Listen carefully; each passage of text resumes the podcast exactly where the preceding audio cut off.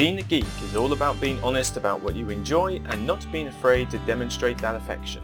It means never having to play it cool about how much you like something. It's basically a license to proudly emote on a somewhat childish level rather than behave like a supposed adult. Being a geek is extremely liberating.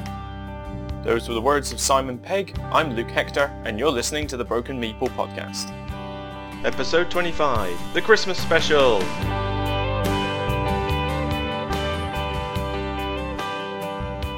Today we're looking back on 2014 and deciding what to buy for your loved ones. After some board gaming news, I'll give my first impressions of Get Bit and the Monopoly Deal card game, followed by a discussion on what 2014 was like as a whole for me, and then ending with my top 10 Christmas stocking stuffers.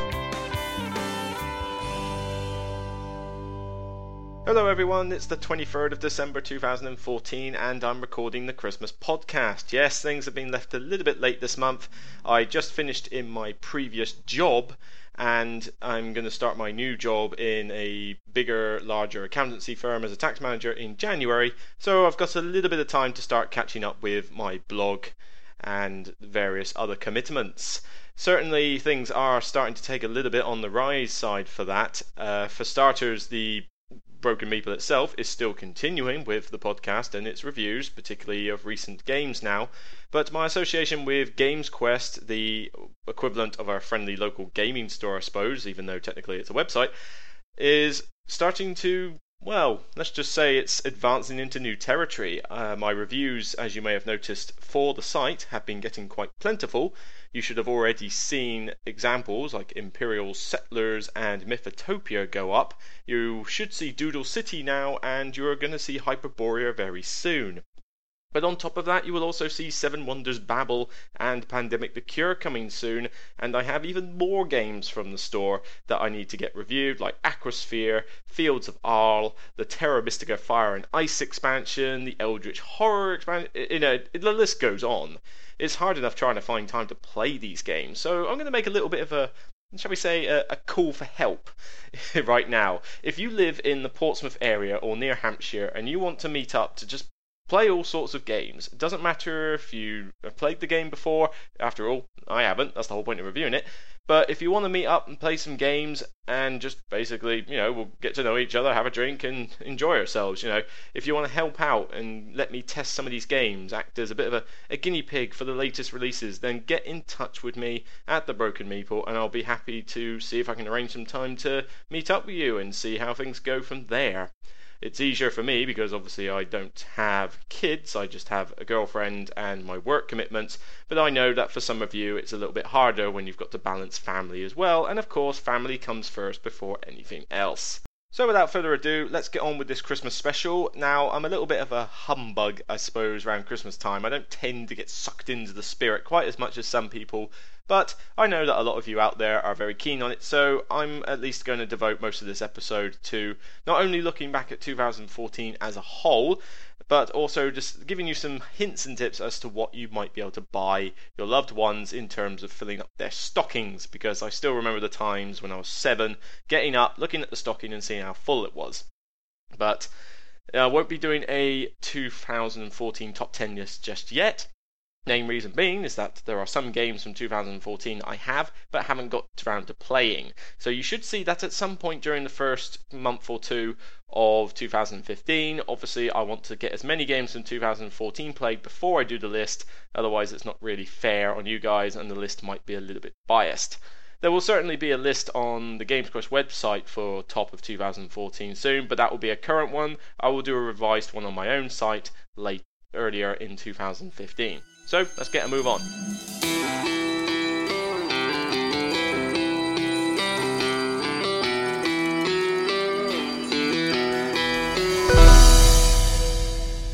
First up on gaming news, there are rumours going around that Dominion is coming to the iPad in early 2015. Now, we've heard this many times before where people have tried to take up the role and then it's just been basically the equivalent of an April Fool's joke but at the moment, it seems that Dominion is now in the hands of Making Fun, and there have been tweets going around essentially about them playing development builds on the iPad for Dominion and that they're hoping it will ship in early 2015. Now, is this a another hoax or is it actually legitimate? Well, that remains to be seen, but I'd quite like Dominion to come to the iPad. I think it's a perfect game for the iPad, providing they can get the interface to work smoothly. Although I do worry that this will be a bit of a cash cow because obviously you will pay money for the original app and then you bet that all the expansions are going to be in app purchases. So we'll just have to see how that one goes. Sentinels in the Multiverse has now arrived on Steam, so you can play it on your PCs. Um, I prefer to play this on the iPad really or an Android tablet, but I guess if you're on a PC and you just happen to want to play Sentinels in the Multiverse, it's great to be able to play it on Steam as well, even though you've got to pay a fair bit of money for it compared to the iPad versions. However, that's being nitpicky, the game is fantastic and I do love the iPad port. So if you want to play it on Steam and don't have a tablet, then I recommend picking it up. It's a classic game and well worth your time. And finally, the Apple Store has begun its Christmas shutdown. It shut yesterday and is now not going to make any new releases or price changes until the store reopens next Monday, December the 29th. No major biggie. I suppose if most people are buying their games, they've already done so, but just bear in mind that you've got a week where you won't be able to really do anything with the App Store.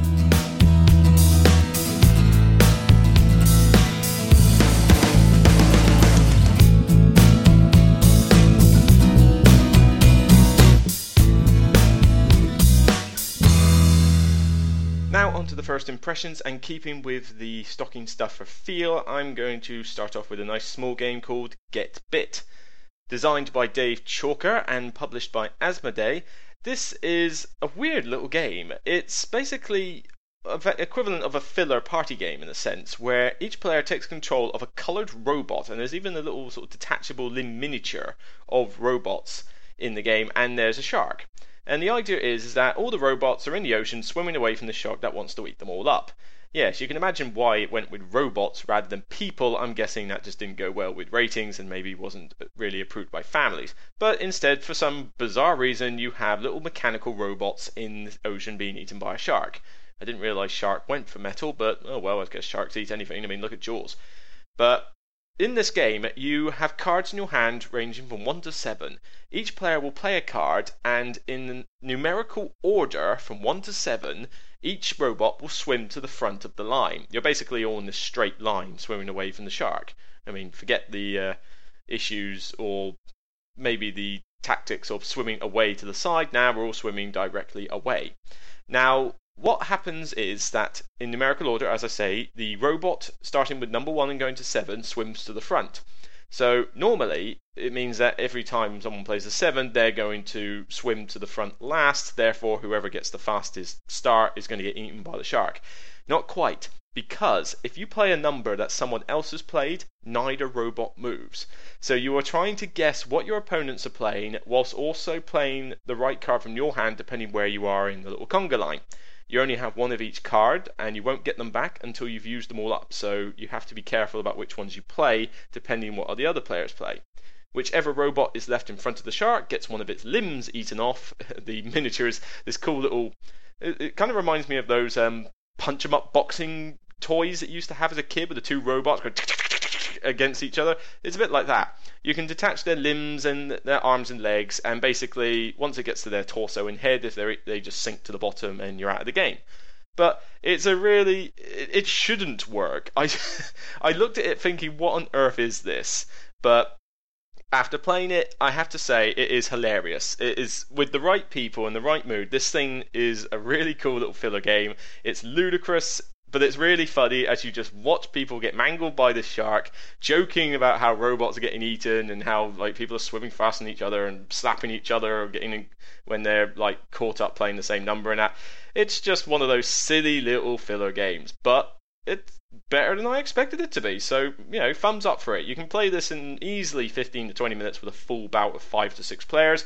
With less players, you can play it in even less. So thumbs up if you're thinking of getting a weird little funny ludicrous game for christmas for even younger people because after all it's robots and not actual people then get bit. It's worth a look.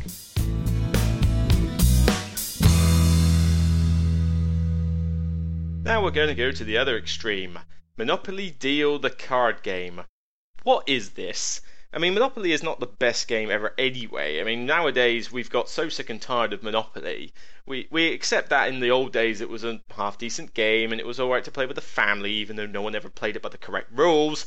Hello, trading, hello. But at least it was an okay game, and I could still sit down and play it now, even though there's obviously a ton better to play. But this card game, though, what is this? This is basically a fast paced addictive card game, as they call it, where your luck can change in the play of a card. Boy, does your luck change! Essentially, all you are doing is playing money cards in order to build up your bank and property cards to try and collect sets. Collect free full property sets of different colours and you win. There are wild cards, which can be of any particular property. There are action cards, which usually involve stealing money or properties from other players, even though they're somewhat restricted. And there's the rent cards, which basically allow you to collect rent as long as you played a rent collection card of the right color and you happen to have them in your plateau. And then, of course, during the game, you are drawing more cards, you are playing at least up to three cards on your hand face up as money, properties, etc. And then you discard if you have too much in your hand. You win as soon as you get three complete property sets of different colors. This game is horrible. Seriously, this game is just bad. There is no tactics or strategy in this game whatsoever. There just isn't. You pick up the cards, you play them. You pick up more cards, you play them. There is no point in building up a huge bank of cash if you have no properties, because all that happens is by the time it gets around to your turn, it's all been nicked. Because all the action cards are extremely swingy in this game. You could have the biggest like bank in the world, and in two cards, it's gone and somebody might just happen to pick up all the properties in their hand, therefore they can just get the sets nice and easily. Or you might just get hosed because every time you draw from the deck, all you are doing is drawing action cards that don't work or rent collection cards for sets you don't have. The game is just complete luck. You just sit there drawing and playing cards until someone wins. That is pretty much a full summary of the game. No strategy, no tactics, no meaningful choices. This is just a rubbish card game. I'm sorry, I, that, that sounds really bad, you know, giving it a massively bad review, but I'm sorry. I cannot see why this game even has the ranking it has on Board Game Geek. I mean, I'm looking at it now. Monopoly Deal card game, published 2008, average rating 6.28, and board game rank 1429. How? I'm sorry, there are only 1,428 games better than Monopoly Deal, the card game. No, I'm sorry. This game is rubbish. Hate it. I'm not going to recommend this to anybody who wants to have this as a Christmas present in their stocking. To be honest, I would much rather just get a sack of coal.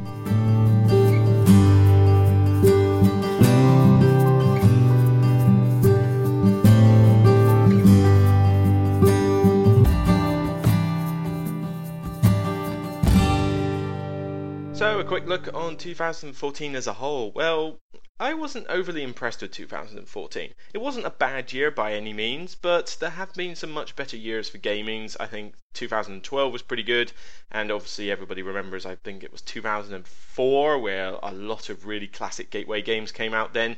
This year, I don't know, there were a few good hits, and certainly some that have made it high on my top games of all time, but Overall, I felt this was a game of, um, sorry, not a game, a year of hype, where loads of these games were coming out that were hyped up to the max. I mean, believe me, when these games were on the shelves, suddenly it's like everyone must own this game.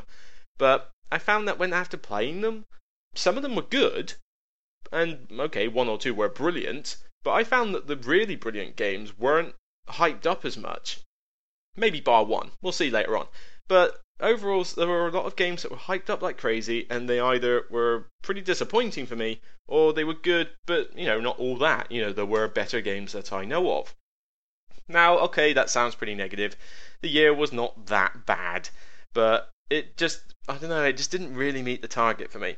But there are some gems, and there are some games that have made it into my collection, and they are good games. But I think this year was fairly average at best. I don't think it was all that. I, I just think maybe 2015 could improve on this, but saying that, it's getting difficult, I think, for designers to come up with new styles of games. We've gone through so many different iterations of games.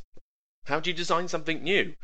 It's going to be tricky to come up with anything original, and I do like innovation and originality when it comes to certain games.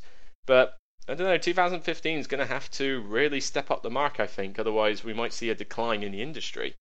But maybe the new sensation with apps in board games might help on that front. Now, I know people have been ranting against this sometimes, and I had a little rant of my own against those people in my last episode, the sci fi special, but I would really like to see apps come into their own with some board games this year. Uh, XCOM is going to be one of my board game, my sorry, my Game Quest reviews that I have to do at some point.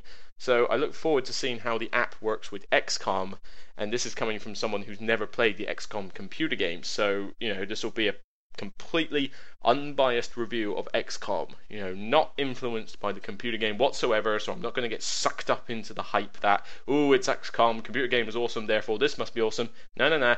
Judge the game on its own merits. Now, some gems did come out, like I said. One Night Ultimate Werewolf was particularly good. Marvel Dice Masters has taken off like a storm across mainly the America, but you know, it's pretty popular down here as well. Five Tribes hit it off quite well from Gen Con. A Dead of Winter, despite my overall disappointment in the game, certainly has taken off like wildfire. And Imperial Settlers has done pretty well for Magnacity. But I don't know. I just felt a little underwhelmed. I don't know whether I just feel whether it's the humbugness getting to me or something, but I just don't think 2014 really hit it out of the park for me. I think the last couple of years, particularly 2012, I'm going to say 2012 was my favorite because some really cool games came out in that year, including some particularly hot favorites of mine, like Seasons, for example.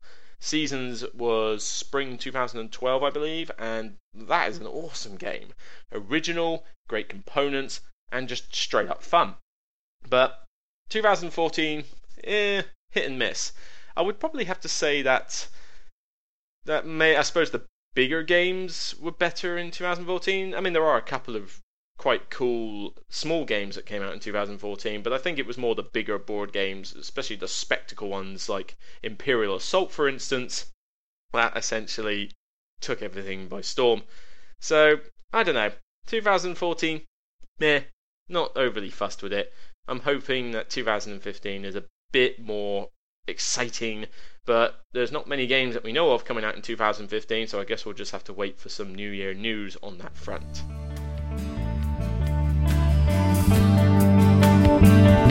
Thank you.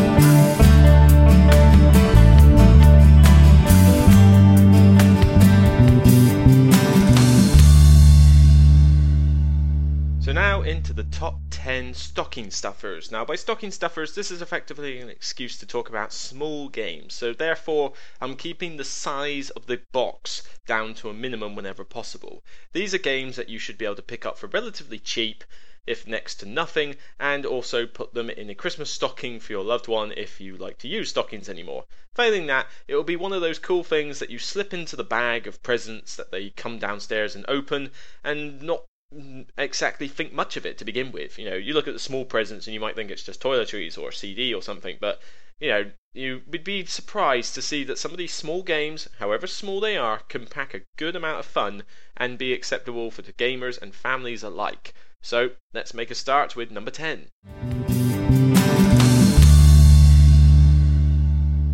Number 10 is the game that I think really it kind of hit it off for me with board games a long time back in university.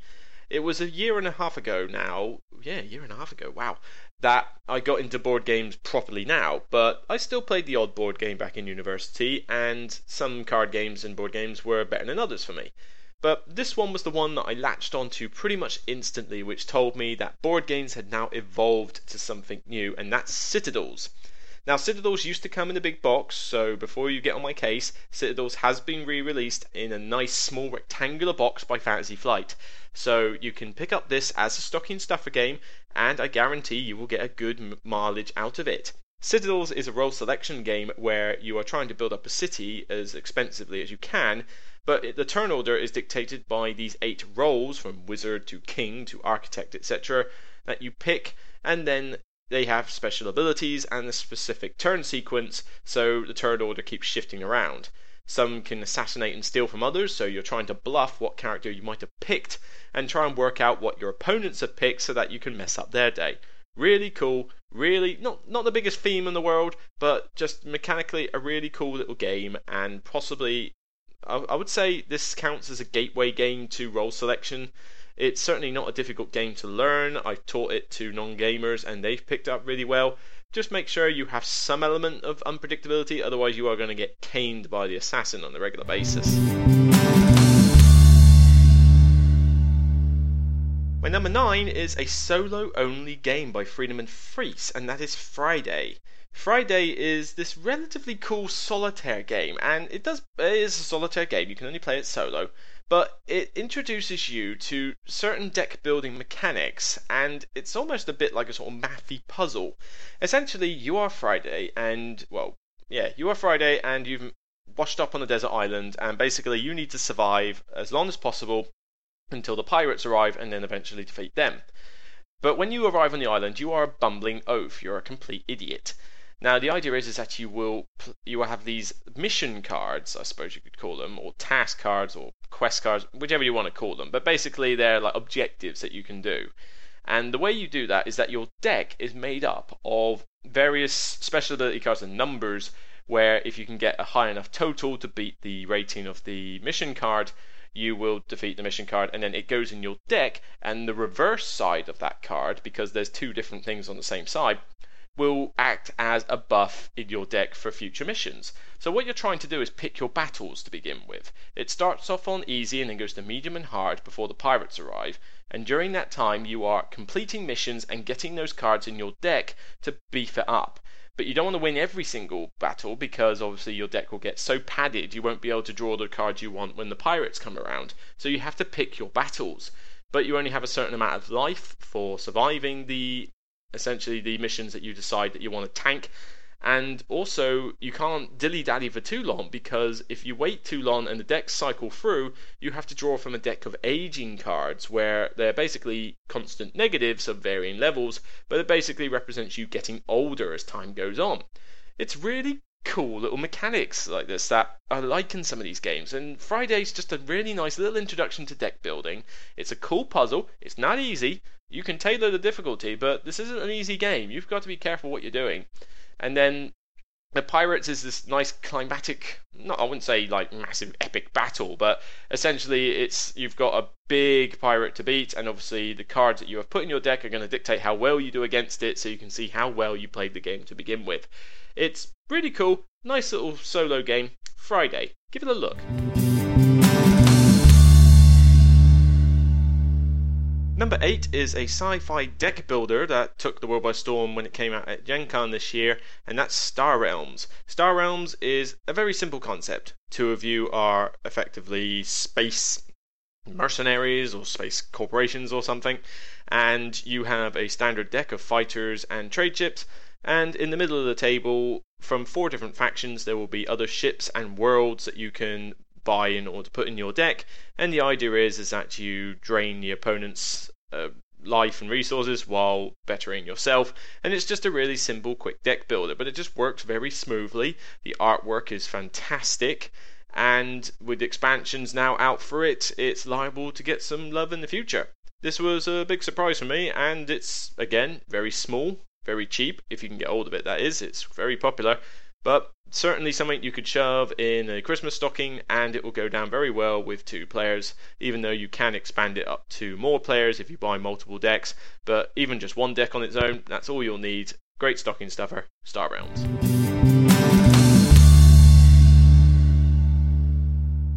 Number 7 is a revamp of an old game called Bang, and that's Bang. The dice game, that is. Bang the Dice game is a quickened version of the original Bang game where you have a sheriff who has to protect himself from outlaws who want him dead. He has deputies to help him stay alive, and sometimes there's a renegade in order to who basically has his own agenda. And in the old game, it just took really long and it got really convoluted with the expansions, and some rules were a bit clunky. It just didn't really work for me. But the dice game, brilliant. It captures the feel that the original Bang had about hidden roles and you know who are you going to shoot, but replaces all those clunky cards with a simple King of Tokyo Yahtzee style mechanic with some really cool custom dice. The game is done and dusted really quickly for repeat plays. Really cool, bang the dice game. If you at all liked Bang for any reason, then grab this and you will find it a marked improvement.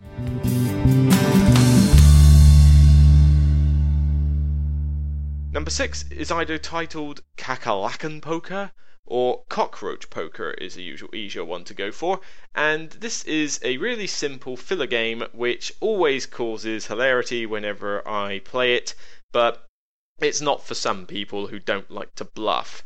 The, the game is pretty much bluffing full stop. You have a selection of vermin creature cards which you have to give one at a time to another player and tell them what it is, whether this is a stink bug, this is a fly, this is a bat, and they have to decide whether you're telling the truth or lying. They can call you out either way, or they can look at the card and then pass it on to someone else and make their own claim about what the card is. The cool thing with this game, though, is that there is no winner. You play until somebody has four of the same type of creature in front of them, or they run out of cards in their hand, and they lose. So there is one loser, no winners. The winners are effectively the rest of the group. So this is a good way of sucking in people who hate the fact that they might get beat on on a regular basis because now you're only concerned with not being the loser rather than being so competitive you have to win. It's a really cool little bluffing game, but I, I do say that if you don't like bluffing games, you're not going to like this one. It's not going to convert you, but it's really simple, great with big groups, and again, it's a small little square box, easy for a stocking. So, Kakerlaken or Cockroach Poker. Number 5 has come out in so many iterations it's impossible to tell which one is the original these days, and that is Love Letter. AEG have basically milked this until it is bone dry inside. But it's a cool little filler game. Comes in a little pouch, which is a little annoying. I'd prefer to get the boxed version, to be honest, because pouches are just weird. But it's really simple. Draw a card, play a card. Have the highest ranking card at the end, or avoid being eliminated. The end, job done. Just really nice, really simple, exceedingly small, so you can easily take this wherever you go traveling or stick it in a stocking stuffer, and it costs usually like less than eight quid to buy. I think you can pay, uh, and that includes the boxed version. And you can pick up whatever iteration of love letter you want. I mean, they've got love letter Batman coming out soon. They've got original love letter, Japanese love letter, wedding love letter. It's, it's getting ridiculous now, but if, at least you'll find an iteration that you like if you go for this game. But I do recommend it. It's high on the rankings for a reason. It's just quick, simple, cheap. What more do you want for a stocking stuffer?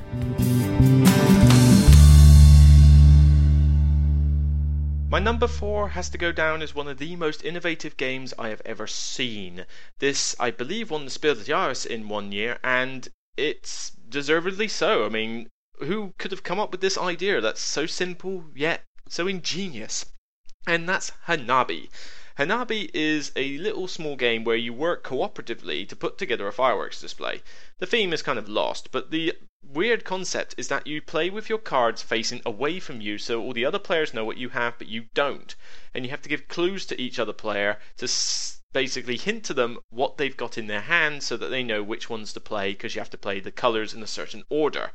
It's just a really cool concept and it works really well. Non gamers can easily get into this, and the cooperative nature means that those who don't like getting beat on will have no problem with this game because you're basically playing to beat your score from previous games.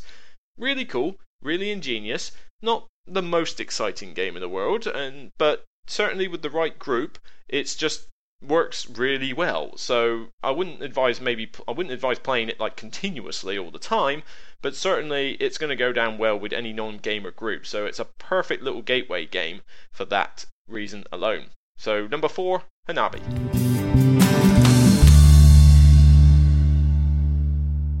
Number 3 is probably the largest game on this list in terms of size, but not by a great deal, and certainly if you buy the yellow version, it's still small enough to fit in a stocking.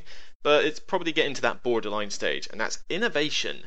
Innovation is a really cool card game of tactical play where you are playing these technology cards that go from age 1 to age 10 with several different winning conditions and the idea is is that you're trying to better your position and weaken the opponents by crafty use of combos and use of the cards that you have in play. You can't strategize, it's impossible because you don't know what cards you're going to get.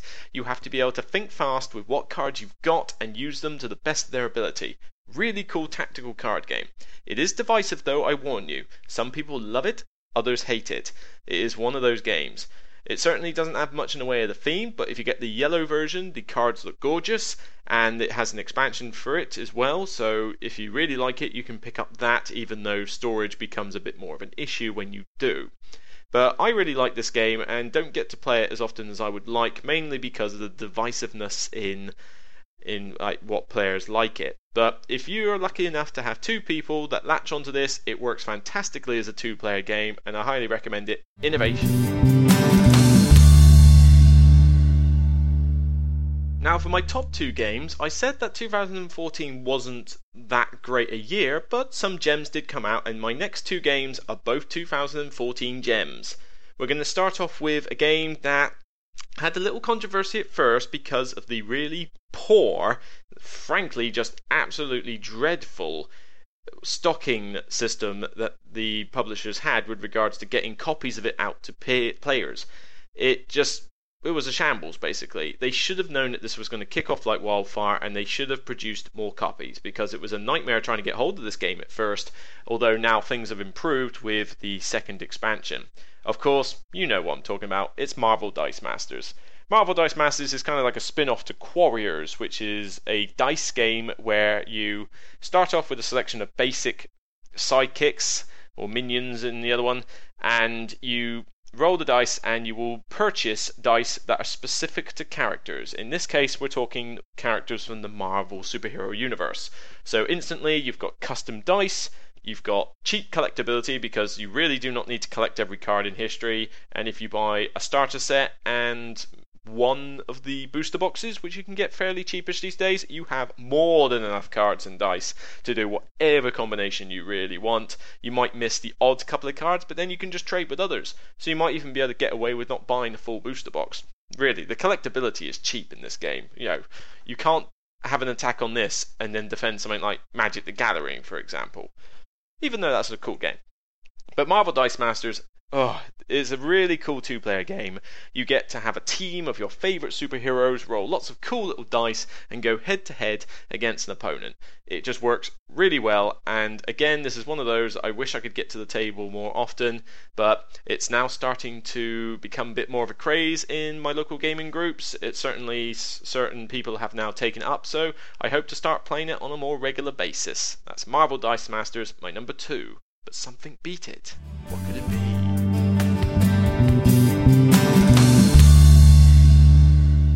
And my number one, and we're hitting the party game category here. This game has never gone down badly every time I've played it. Even if it turns out to be a one sided win for a particular side, it's always been funny and I've always found it a blast to play. It's easy to teach, maybe not quite a non gamer's game, but people after one game can easily tell what's going on, and then all you've got to do is teach them what certain other characters do, which again takes very little time because the app that comes with this game, as read by Eric Summerer, is one of the best companion apps I have seen for a game. If you haven't guessed it by now, it's One Night Ultimate Werewolf. This is my ultimate stocking stuffer out of the group. Now, Marvel Dice Masters is a cool game, and it is really cool, but One Night Ultimate Werewolf, I never have a bad game with this. You pay very little to actually get the game. The app is free. It's narrated brilliantly and it makes it so much easier to play because to go through the nighttime phase, characters have to do certain things like switch cards around, look at other people's, recognize who other players are, and the app takes you through it nice and simply. And then as soon as you've done that, which takes no more than say three to five minutes depending on the number of players, you then go crazy for five minutes negotiating as to what where the werewolves are and who you're going to assassinate. It takes everything that is fantastic about werewolf but condenses it down to one night because that's the flaw with Werewolf. It takes a long time, particularly with lots of players. There's not many special roles, and you can get eliminated, which is a bit of a downer for those who get eliminated early. Here, though, one night, five minutes, discuss, vote, dead, new game. Brilliant.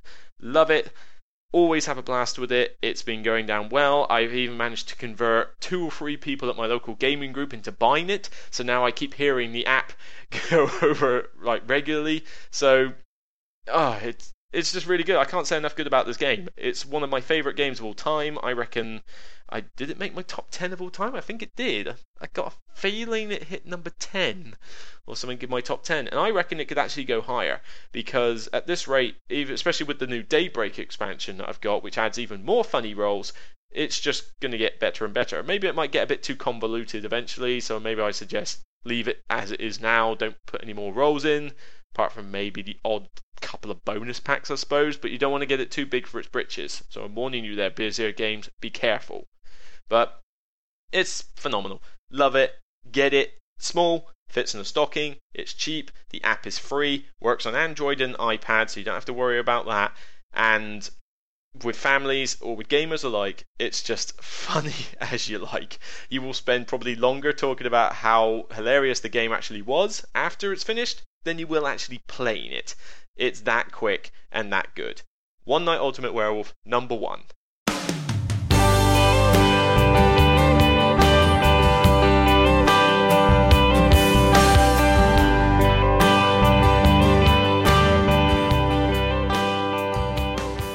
That's my top 10 stocking stuffer games, and that wraps it up for the Christmas episode. You will notice this episode is a bit quicker than others, as most of my previous episodes have taken almost an hour, if not more, in order to get through them. Well, that's because after discussion with various people and other podcasters, it was decided that maybe the podcast was running a bit long. Not only that, it's also not easy for me to edit this as a solo project whilst trying to balance my life and everything else so certain things do have to be clipped down a bit. Now, I still managed to get all the segments out news, first impressions, discussion, and top 10, but you will notice that they were not, not rushed. I mean, I don't want to think I'm rushing these things, but just basically less waffle and condensed now more so that they can get going, get going, get going, get the content out without having to spend hours doing you know various bits of speeches and that because after all people want to listen to these things during their daily lives not many people listen to these podcasts as a like I'm just sitting here doing nothing but listening to the podcast. Most people will do this when they're doing chores, when they're playing testing other games, or when they're in the car driving, that kind of thing, or even at the gym. So naturally, you don't want these things to go on for too long. Hmm, I get a feeling I'm waffling now, aren't I? But anyway, that wraps up for episode 25. The podcast will continue, and I look forward to joining the podcast for Games Quest in 2015 when we get that up and running. We're hoping to have something done as a pilot episode before the end of January, and we'll see how that goes. I mean, I'm always interested in this hobby. I'm going to be enjoying working on the podcast and reviews for Games Quest. I think it's a great partnership. There's some very high aspirations for this, shall we say, this conglomeration to reach high levels in the UK. So all in all, I'm pretty excited for 2015 in that regard. Hopefully, the games will come out to match it as well.